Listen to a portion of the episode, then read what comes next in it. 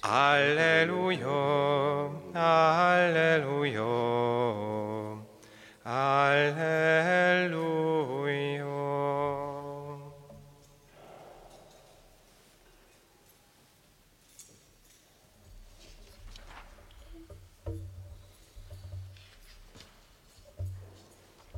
Az Úr legyen veletek. És a te lelkeddel.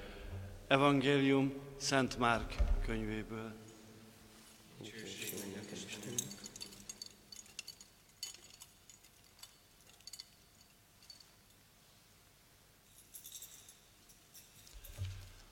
Abban az időben Jézus megjelent a tizenegynek, és így szólt hozzájuk. Menjetek el az egész világra, és hirdessétek az evangéliumot minden teremtménynek. Aki hisz és megkeresztelkedik, az üdvözül, aki nem hisz, az elkárhozik. A híveket ezek a jelek fogják kísérni, a nevemben ördögöket űznek ki, új nyelveken beszélnek, kígyókat vehetnek a kezükbe, és ha valami mérget isznak, nem árt nekik. Ráteszik a kezüket a betegekre, és azok meggyógyulnak. Az Úr Jézus miután ezeket elmondta nekik, felvétetett a mennybe, és helyet foglalt az Isten jobbján. Ők pedig elmentek, és mindenütt hirdették az evangéliumot. Az Úr együtt munkálkodott velük, és az ige hirdetést megerősítette a jelek által, amelyek kísérték őket. Ezek az evangélium igéi. Áldunk téged, Krisztus!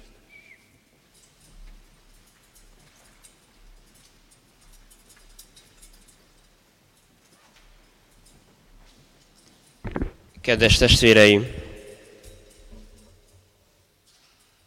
Hol vagy ember? Hol vagy keresztény? És azt mondjuk, hogy hát magunk tőlünk telhető éle, módon megpróbáljuk megélni a, a kereszténységünket, az emberségünket ebben a világban. De Jézusnak bizony vannak ígéretei, amik esetleg meg tudnak gyökereződni az életünkben, és mások számára gyümölcsét tudnak válni. Jézus mit ígér az evangéliumban a tanítványainak? Új nyelveken beszélnek. Az nem más, mint a pünkösdi esemény, amely a bérmálásban mutatkozott meg a számunkra, megkaptuk a, a Szentlélek ajándékait. De vajon élnek bennünk ezek az ajándékok? A türelem, a jámborság, az Istenfélelem, az erő, az okosság és a, a szeretet lelke?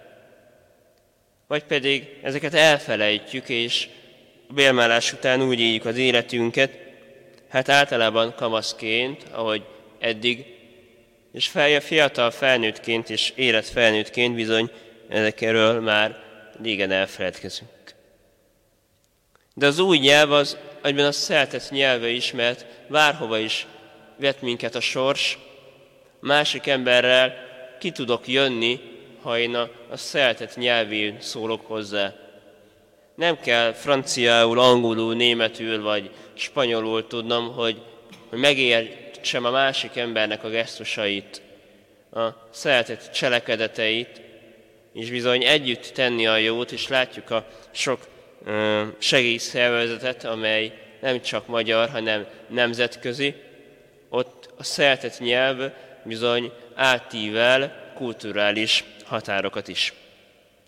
Kígyókat vertek a kezükbe, és ha valami mérget isztak, nem árt nekik. Árt nekünk a mások mérge, a médiának a mérge, a megszólás, a rágalmazása, a bántás mérge. Hagyjuk, hagy, hagyjuk-e, hogy ezek a mérgek megmérgezzék a, a személyes kapcsolatainkat?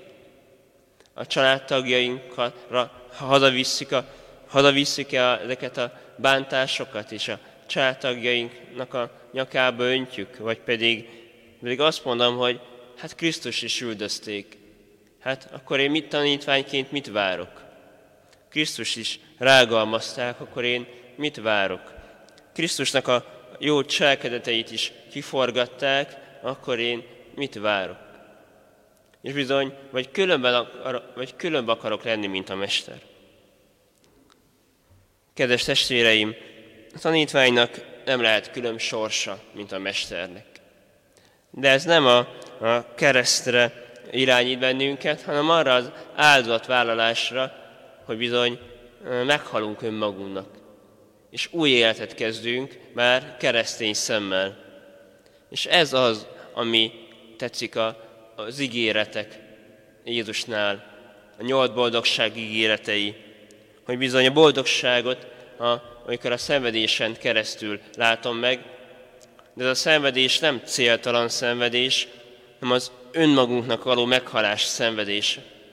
Mert aki képes magáról lemondani, tetszik önmagának meghalni, egyben önmagát adja a másik embernek. És ebben a kapcsolatban találja meg az igazi értelmét az életének, mert így van, tetszik értelme annak, hogy, hogy bizony szeretni annyit jesz, hogy meghalni önmagunknak, és másokat szolgálva boldogok leszünk. Mert egy hivatásban oldódik fel az ember élet célja. Legyen az egy papi szerzetesi, vagy pedig a családos hivatás.